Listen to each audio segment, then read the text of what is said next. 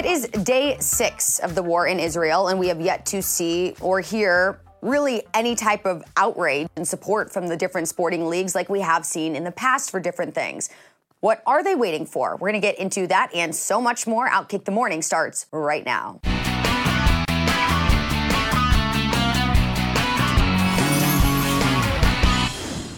Good people. Good morning to each and every one of you. Time for Outkick the Morning with me, Charlie Arnold.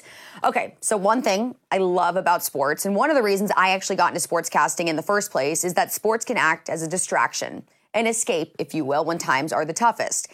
In my lifetime, we have seen that during 9 11 and then again during the pandemic. When the whole world seems like it's falling apart, it is sports that brings us together. Now, on the flip side, we have also seen how sports can be divisive once politics are inserted. We saw this with Colin Kaepernick. We also saw this with the pandemic, specifically the rise of social justice in BLM. And more recently, with more and more trans athletes competing against women in the pride ideology being forcefully inserted into several leagues in several different manners.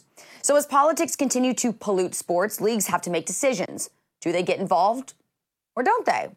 Remaining silent can be just as strong of a statement as a league initiative. So far, outside of prepared statements crafted by the different leagues' PR departments to lend their condolences to Israel and condemn the acts of terror that we have seen this week, we have only seen a moment of silence held last night in Philadelphia between the Phillies and the Braves. Other than that, we have not seen the overwhelming support that we have seen in the past for BLM or Ukraine, let's say. So, the question is do we give a little more time for more intense outrage from the leagues for an act of terror that killed the most Jews in a single day since the Holocaust and has taken the lives of so many innocent women and children? Now, here to help me answer that question and get into a few other topics, we have former Jet, Mr. Erik Coleman. Uh, Erik, thank you so much for being here. How are you doing today? I'm doing great. Okay, good. Uh, okay, so obviously you heard what I had to say. It's a tough situation. There's a lot of ways to look at it, uh, but I feel like just based on what we've seen in the past from the NFL, where they are standing so purposefully in their fight against social injustices. Uh, we had a war begin this this week in the Middle East. Uh, if you ask me, the NFL needs to take a stand tonight, Thursday Night Football. Uh, it's going to be the Broncos at Kansas City. What do you think is going to happen? We haven't seen anything from them so far except for a prepared statement. What do you expect to happen tonight? Uh, well, tonight I expect a, a, moment of solidarity for the crowd, for the players on the field. Probably a moment of silence uh, to reflect and to uh, to mourn those who were lost in this tragic uh, terrorist attack. You know, a, a, lot of the teams have come out with statements condemning the violence, giving their support to those who were lost and affected by this uh, terrorist attack. Uh, but you know, overall for the NFL, I think that you know their job is to be a distraction. Mm-hmm. You know, be a distraction, be a getaway uh, for some of these world issues that happen. We're entertainers; they, are players out there, so they want to go out there and put a, on a great mm-hmm. performance. So we talk about sports being an escape and a distraction, but fact of the matter is, more often than not, they do get involved with politics. So, do you think that they should have, from the get go, issued something further? I mean, the, the statement that they put out didn't feel so emotional. It felt like a little bit forced. Like, okay, PR, you take care of this. Should something more intense have already happened by now, or do you think that they wanted to wait for the opportunity to have a game? But they did have games on Sunday. Yeah. I mean, so it's you think that something should have already happened by now? Well, I, I, think that you give it to this weekend. You know, this weekend they've they've had a couple days to adjust to, to, to adapt to what's happened. You know, Sunday morning was a little bit. Uh, it, it, was pretty quick. Exactly. And I don't think everyone knew the extent of what was going on over in Israel. So I expect this weekend to be uh, a lot of outcry, a, a lot of support mm-hmm. for those who who were affected by this. Okay, so we talk about what happens from the league standpoint, but also looking at it just from the players' perspectives. I'm sure this this draws a lot of emotion yeah. in different players. You know, a lot of them have their heritage or heritages are different. They have ancestors in all different places. They just feel emotional ties to different countries and, and different movements. And you know, obviously, what happened is hurtful to all of us. None of us can stand by what Hamas did to to these innocent Israelis. What happens in the locker room? Is there are there are there talks? I know like a lot of times politics is one of those off off limit subjects, yeah. no matter where you are, but do players get involved in stuff like this, or are, are, there discussions about it? Yeah, there, there are a lot of discussions in the locker room about world topics and things that happen. Uh, guys who are affected. The, the, one thing that's great about sports is you get a lot of people from different socio-economic backgrounds, different races, uh, and everyone gets together and everyone feels the pain together. And so guys will talk about it. I'm sure each team has personally addressed these issues in their team meetings. Uh, a lot of times, the player development directors will set up set aside counseling, or if you know if you need to talk to someone to get your mind off mm-hmm. of, of, what's going on. Uh, so there's a lot of support within the organization. Uh, I remember there was a time with Katrina. We had a couple of players that were affected by it. One of my teammates lost his house. Uh, his family lost their house. We came together. We donated money, try to help him rebuild his house, and um, and that was a, a, lot of great support. But behind the scenes, you know that there's a lot of support. We're, we're all brothers, you know, in this sport. Uh, but we understand that once once we get between the lines, it's time to play. Yeah. It's time to focus in on the game and, and entertain the world like we're paid to do. Okay, but if there's someone with a strong political opinion, and I'm not just talking about the circumstances we're under right now, mm-hmm. if there's someone who has something to say, do they do they feel comfortable sharing that in a locker room? No, a lot, a lot yeah. of times they don't. You know, there, there's so many different opinions, and the last thing that you want to be is a distraction in the locker room and create any type of divisiveness, yeah, you right? Don't want to, Separation. Yeah, because there's a lot of people that have different beliefs in religion, uh, politics, uh, you know, culture, whatever the case may be. But you know, as a team, if you're a player on a team, that you're coming together for one cause, and you're you're paid to go out there and win football games. You're not paid to go out there and give your opinion on your politics or or whatever you believe in. So they try to keep a lot of that stuff internal and into their, their small there's a lot of small mm-hmm. pockets mm-hmm. within a football team uh, you were also a union rep for five years with the falcons and the lions uh, under that guys you know being in that position were you given any directives or hey here's how we handle things like this or here's how you should approach really sensitive subjects, such as what's going on in Israel. Yeah, we would we would have um, union talks. We'd have different discussions about uh, sensitive issues that that could affect the whole league. Uh, we'd have discussions, private discussions with the team, with no coaches, uh, just players, and, and discuss how we're going to move forward as a union because you always want to show yourself as a united front. Uh, but for big issues like this, there's an executive committee that will come together and make those those quick decisions. There's about six union delegates that are chosen to be on the executive committee that make decisions for everyone. So every player, uh, every team delegate wouldn't be involved in something like what would happen last week. And then just a little bit of a tangent. How do you even become a union rep? Is that something? Are you voted onto it? Do you volunteer yourself to be yeah. that representative? Yeah, you're nominated by a teammate, and then your your team votes on oh, you being a so delegate. Mr. Popular over here. Okay. yeah, it, it, was actually a, an honor to be uh, voted as the delegate. But for two teams. Yeah, for two teams, and it was it was a tough time because when uh, the first the first year I was a delegate, um, Gene Upshaw, the executive director, had passed away, so we had to vote on a new union uh, executive director, and so that was tough. It was a lot of political, a lot of uh, politicking going on behind the scenes, and then the next year we had the NFL lockout. So that was very tough. Things got intense in the locker room. Uh, it was very, it was, it was, it was a lot of, lot of stuff going on behind the scenes. A lot of pressure. Well, I also know that you once had a teammate throw a chair at you. Oh yeah. Okay. What the hell happened there? there it, going through the union talks, you know, we had the we had the poor Erik getting a chair thrown at his oh, head. Yeah. Oh yeah. So so we had the the union guys come from Washington D.C. come talk to us about what was going on in the lockout. We had one particular player that was speaking Sorry, out. he was imagining. angry. Yeah. Oh, and this is a big guy. He was six seven, about three hundred pounds, and he was very angry with me because I was the delegate. I kind of stuck up for the union after the meeting he got angry with me, threw a chair at me. I dodged the chair. It was a big office chair. I was like, okay, I can dodge this, and uh, and we got into a fist fight, and it was it wasn't good for him. But uh, okay, so you, know, you won. Yeah, uh, the next morning I had a championship belt hanging in my locker room. So, no. you, that, you know the results. Oh my gosh! So you were like literally putting yourself in in the line of fire yeah, in this position. Uh, you know, try to do whatever I can for for my fellow brothers uh, in the in the NFL. So, oh I'm, my I'm god, that's guy. that's incredible. You have any other good stories? I have a lot of good stories. I'll save those for later, though. Okay, save those for later uh, because I'm sure we'll have a lot of other topics that we're going to want to get into it with you about. Um, okay, so talking about being in the line of fire, uh, Aaron Rodgers does not try to stay out of the the line of controversy. He loves stirring it up. Okay, it actually, it's one of the things I like about him the most now. Mm-hmm. I think mm-hmm. before I was like, oh, like you know, kind of like a, along the lines of how everyone else feels. Like let's let's keep politics out of it. I absolutely love the new politically charged Aaron Rodgers. Uh, and I really love the fact that he called Travis Kelce Mr. Pfizer. And in fact, Pfizer has embraced that moniker and is now referring to Kel- Kelce themselves as Mr. Pfizer. Uh, but now Aaron Rodgers is saying there should be a debate. Uh, he thinks it should be him and presidential candidate Robert F. Kennedy Jr., who also now has decided to run as an independent. And it would be against Travis Kelce and Dr. Fauci. I mean, listen, this sounds amazing to me. I can only imagine the jabs Oh, no pun intended.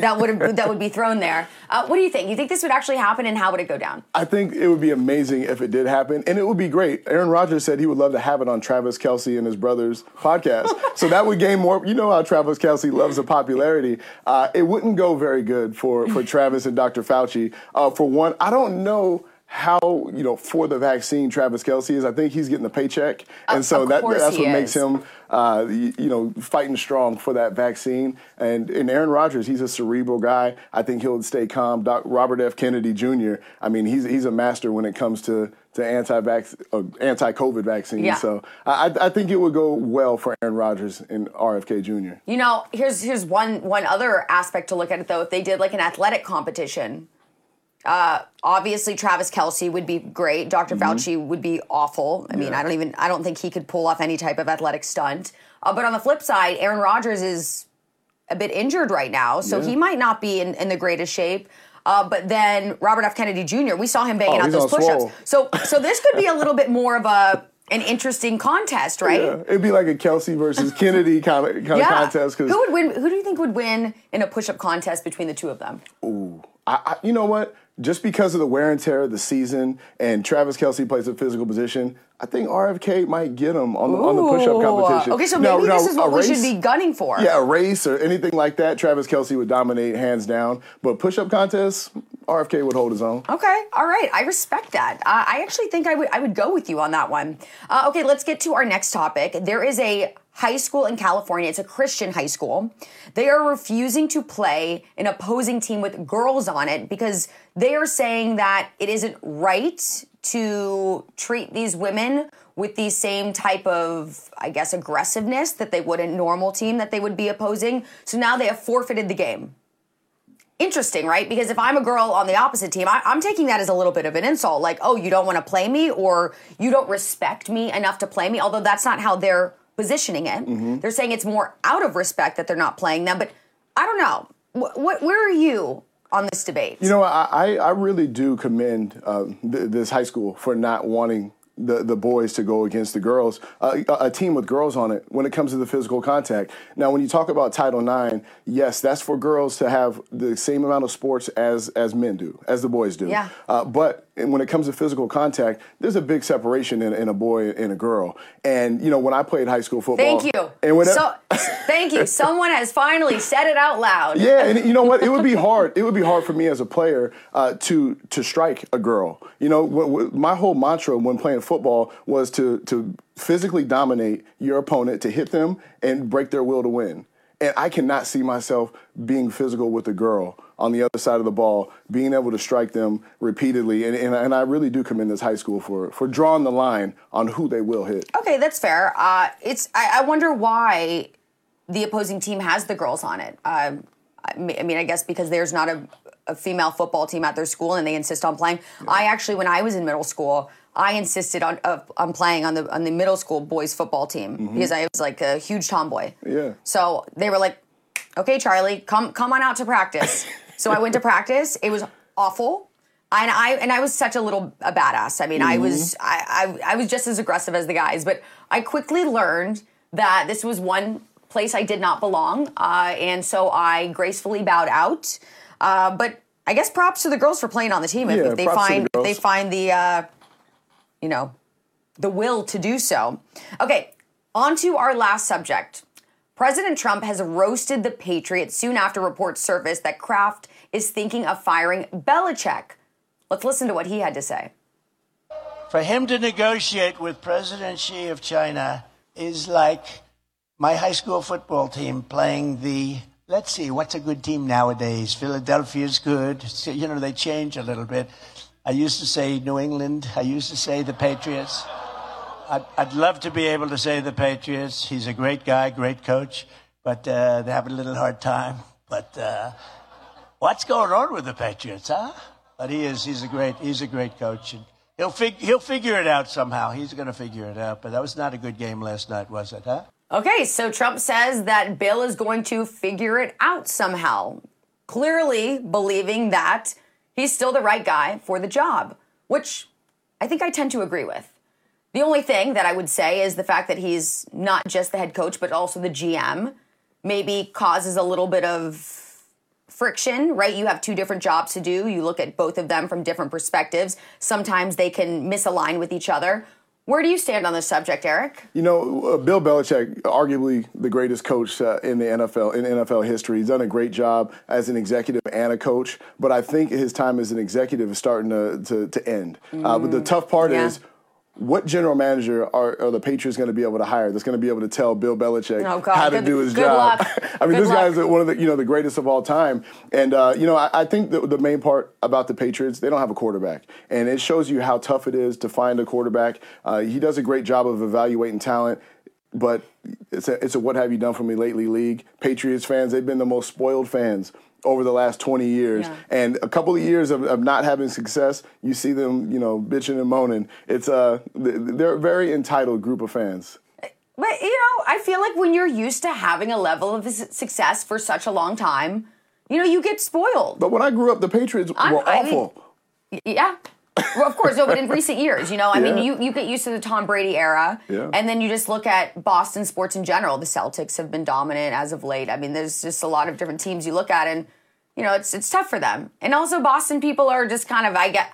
Listen, no offense to the people from Boston out there, but it is an entitled group of people just in general. All I would offense, say all offense for me. I don't like you guys. Wait, oh, okay, wait, wait, I was wait. yeah, all offense. Um, okay, well, we'll see what happens with Bill, I guess. Yeah. Uh, but I actually tend to agree with that. I think if he could just focus on coaching, mm-hmm. uh, the team would be much better off. But but it, it doesn't go without saying that you must have a quarterback if you want to see success in this league. Yeah, and they're not hard to find. I mean, they, they are very no, hard to find. very hard to As I know, as, as, a former Jet and as a Jets fan, you know, we've been searching for a quarterback for quite some time. And then when we get one, we get four plays with them. So that, draft class was, was, cursed.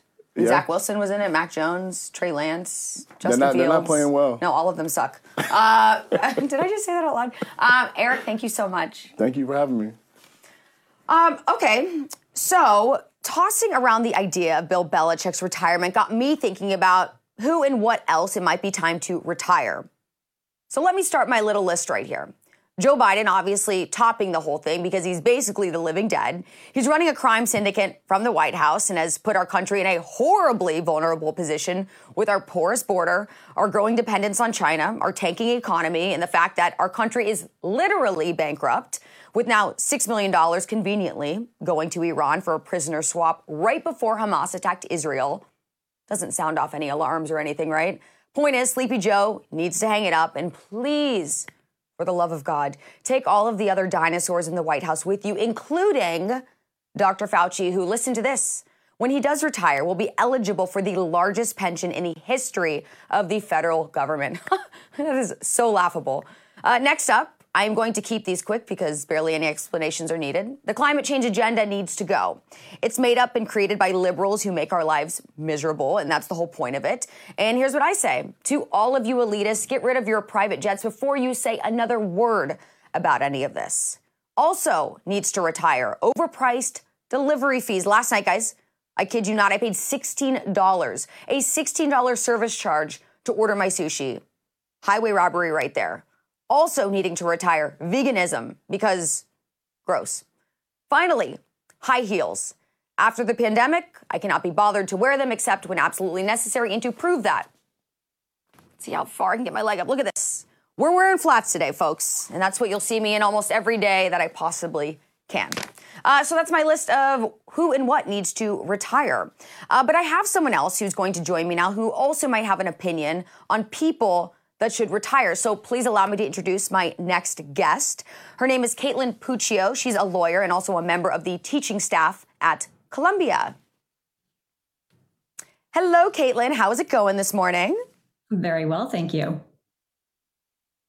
Okay, so first and foremost, uh, I hope you just heard my little monologue of who and what I believe should retire. Is there anybody, or I'll even allow you to say anything, that you believe at this point needs to go? Uh, yes, I think we need to retire the whole idea of cancel culture. We need to cancel cancel culture, if you will, um, it, because it's it's really it's had its day in court and it hasn't really done anyone any good. Got to go. Okay, uh, perfect. Uh, and we're going to actually get into the idea of cancel culture in just a second. Uh, I also want to get your thoughts on the Palestinian protesters, uh, or actually not even the protesters, I would say the pro Palestine groups that we've seen on campus uh, since the war in Israel broke out. Uh, it's horrific. Uh, the people that are showing the outright support for Hamas. Uh, because if you ask me, I think that they also should be retired at this point. And also, it's interesting because, on that same vein, there are CEOs who would have died just a week ago to hire students from some of these campuses, Harvard, NYU, some of the more liberal colleges, to come work at their companies upon graduation. And now, because they found out that they are pro Hamas, they're looking to blacklist them and make sure that they don't hire them upon graduation. Yeah. So this is an interesting issue and interesting in a bad way because I think what is going on in a lot of instances is that these, uh, you know, I stand with Palestine groups. They're not actually understanding that, you know, they don't necessarily understand the full history and the fact that when they say they stand with Palestine right now, they're actually standing with Hamas. And I think you need to distinguish between the two. And you're kind of seeing a little bit of that uh, some student groups, some people are walking their statements back. They're walking back their support uh, for, quote, Palestine, which is really Hamas in this situation. If you want to support Palestine, that's a different argument than what's going on right now in supporting Hamas. Hamas is a totally different entity, um, and I think it's it's just the fact that people don't really understand the history and that distinction between Palestine and Hamas that they're saying they support Palestine. But really, you know, Hamas is this obviously horrible subpopulation of Palestinians, and no one, mm-hmm. if they knew what they were actually supporting, in my view, they they wouldn't morally be able to support them.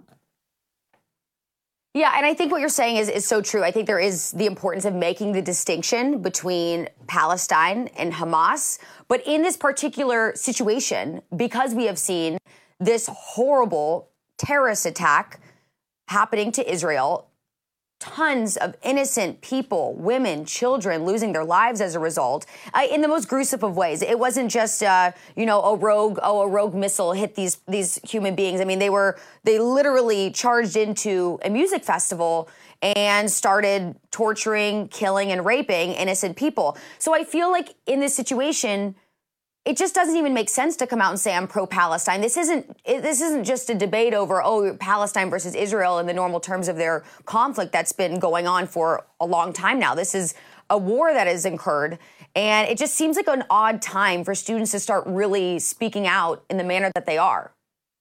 Absolutely. I completely agree with you. It's it's not the this is not the argument. It's not the time to to get into the Israel Palestine argument. This is Hamas Israel which is a different situation. Um, it's obviously horrible what is happening. It's obviously Hamas and not Palestine. Um, so to come out at this point and start, you know, talking about your support for Palestine, okay, sure, you support Palestine, fine. Now is not the time to say it because it's going to be equated with you supporting Hamas. Yeah, exactly. Um, okay, well, I want to move on with you uh, because earlier this week, we also had a protest of a different kind. It involved Riley Gaines. She was at UPenn to celebrate.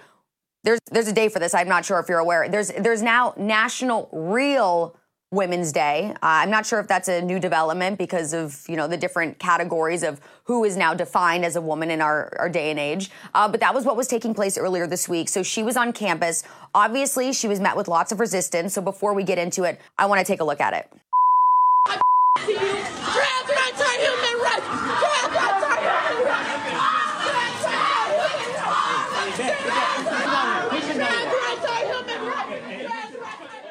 Okay, and, just to, for clarification, it was Penn State, not UPenn. Uh, but what is it about these students in universities that they are so threatened by someone like Riley Gaines in the message that she's projecting?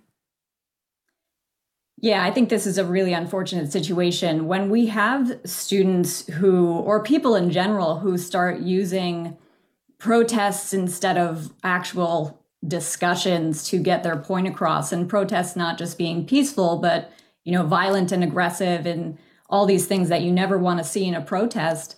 It just shows that we have slid back as a society. We no longer can have civil discourse. We no longer know how to put together a, a cogent argument. And i think that's actually part of the threat of riley gaines is that she has an argument that she has her conclusion um, and her argument is supported by something, and that something is science. Um, and these people who are rejecting her argument are either rejecting the science, which no one has really come out and and proved why the science is wrong, or or even called it into question in a convincing way, or they're just arguing because it's inconvenient to their own side and they don't really have an argument to put forth against what she's saying.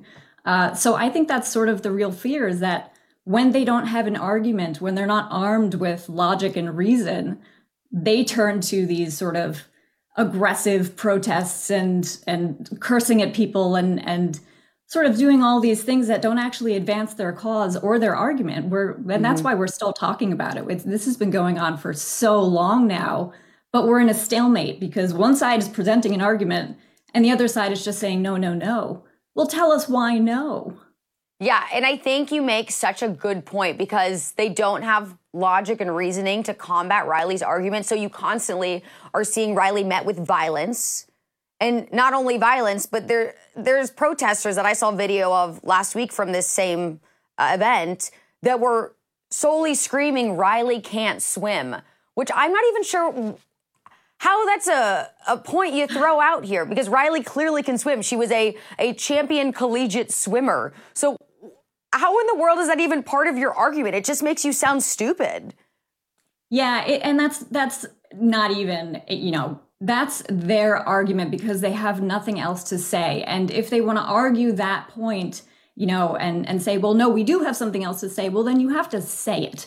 You know, people are, are sort of waiting for, for you to say what you actually think instead of Riley can't swim, regardless of whether or not she can swim, which she can. Uh, that doesn't advance your argument. So someone needs to basically uh, tell these people, uh, you know, someone friendly to them, because otherwise it's just going to be a, a, big clash again. Someone friendly to their cause needs to say, all right, we need to get together and really get our facts straight and present a good argument. Um, because in some instances, I think all they really want is to be heard or to be recognized in some way. But this is not the way to do it because the way they're being heard is by being petulant. And the way they're being recognized is not necessarily how the entire trans community wants to be recognized because it it might be that we're hearing from a minority of the minority who's a very loud minority but they're not necessarily representative of what the entire community thinks. We want to hear from them but they need to come with something to say. Yeah i i totally can appreciate that. And uh, cancel culture obviously is is alive and well they're attempting to cancel Riley in this particular instance, but also I think you'll you'll especially uh, appreciate this one because there's a professor who was canceled in the UK for his no nonsense views. Uh, he was one that would rely on logic and science to make his own. Obviously, that was met with a lot of resistance. But now, this same professor is launching the UK's first ever anti woke university course. Is this a trend, Kaitlin, that we should expect to see more of throughout the world as a lot of people are inappropriately being canceled on a more regular basis? Yes, I would say it's probably going to be something that's going to crop up in more places uh, in the future. But the funny thing about this is that this anti woke university and, and these courses that are being uh, uh, put together and, and the mission of the, the, the school that actually used to be what school was. It was just a it was just school. It wasn't anti-woke school. It was school. It was education. It was, you know, uh, getting people together from different backgrounds to have a discussion. Remember when seminar classes were about discussing with people instead of just being in an echo chamber? So this, you know, we're labeling it anti-woke, which I get because it is in reaction to sort of the woke movement, but really it's just education. Um, and you know, I think people will appreciate it, especially the people who feel that they do not have the space to have a voice. Because if they are, for example, in a conservative minority in a very liberal university, they might not feel that they can speak freely uh, because their viewpoints will, even if they're not necessarily supported, your viewpoint doesn't always need to be supported by your peers, but at least not run the risk of you know being totally ostracized in your community. That's not what education is about. We really need to get back to we need to be able to have a discussion with people who have different viewpoints. Oh my gosh blasphemy. And give everyone the space to have their viewpoint because then what comes of it? Oh you know i didn't think of that. That's a really good point. Or oh yes and this too. And maybe we can you know see things from both sides or from all sides. And in you know the case of let's say transgender women in sports come to an actual conclusion that appeases everyone instead of just hammering the same points over and over because all you're doing in your day-to-day life is just talking to people who agree with you and yelling at the other side. Okay so my favorite thing of what you just said is it doesn't even even need to be called an anti-woke school. It's just school because that's what it used to be. And you're so right. And I feel like people have just lost so much sight of this and the fact that now we can't even have educated and logical discussions because someone's always going to get super sensitive or butthurt and then therefore the other side isn't allowed to say what they want to say and it's it's so right when i was growing up none of this took place we had conversations and sometimes people would get upset, but then you would walk away from it being like, okay, that was a little bit enlightening. I heard your opinion, I got my opinion out. Amazing. Uh, I, I, really wish more people would adopt that mindset and we could get back to the way things used to be. Unfortunately, I see, like you said, you see more of this trend happening in the world. Uh, but we will just see how it all happens. Kaitlin, thank you so much for your time uh, and your insight. You're so interesting, and I really appreciate you being here. Thank you for having me. Outkick the Morning will be right back after a short break. Stay tuned.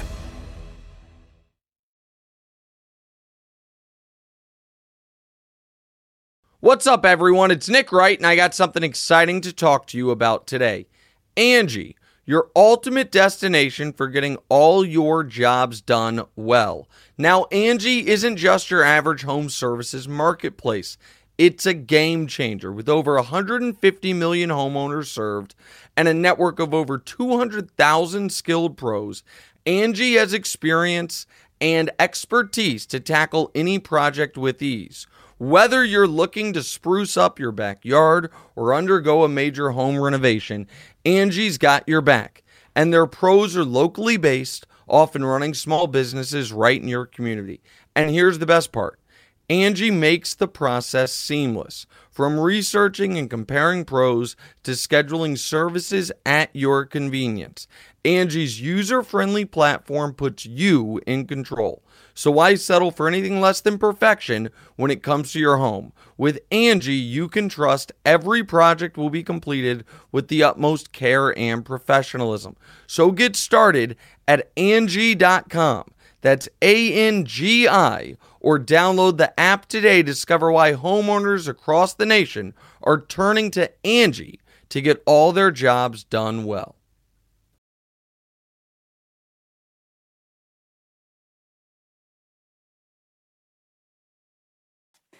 Okay, everyone, before I let you go, I have one last story to leave you with. Now that the NHL is back in play as of this week, they have decided to not only stop using pride tape on their sticks, but to outright ban it. Naturally, there was already some pushback on this new directive, including coming from ESPN, but you know what? This just isn't about pride. There is an updated guidance from the league that specifies that on ice player uniforms and also gear for games, warm ups, and team practices can't be altered in any way to reflect theme nights. This also includes military themed purposes or the regular hockey fights cancer night. It is an across the board mandate. Honestly, my gut tells me that they lumped all of this on ice initiatives into the ban as to not purely offend the LGBTQ community, because we know that is the one group that always gets offended about everything. So this is a way to say, no, it's not about you. But in all reality, I think it is about them. But any way you slice it, I think a ban is a smart idea. It takes the pressure off of players to make a decision whether or not they should support a minority group's sex life while playing their sport, because we know what happens when a player says they don't want to participate in something like this. They are called a bigot, and they shouldn't be put in that position. Good for the NFL for making this move. I think it's very smart. Other leagues should follow. Okay, guys, that's all we've got. Thank you so much for being here for Outkick the Morning. Uh, hit the subscribe button. That's where you'll catch all of the action without missing a moment. Also, follow me on social media at Charlie on TV. That's where you can find me across all platforms. Also, leave a like, leave a comment, do your thing, and we will see you for tomorrow, the last day of the week. We are almost there. Everybody, happy Thursday. We'll see you then. Looking for the hottest sportsbook offers? At Outkick, find exclusive promotions, expert picks, and the latest odds. Get in the game at outkick.com backslash bet.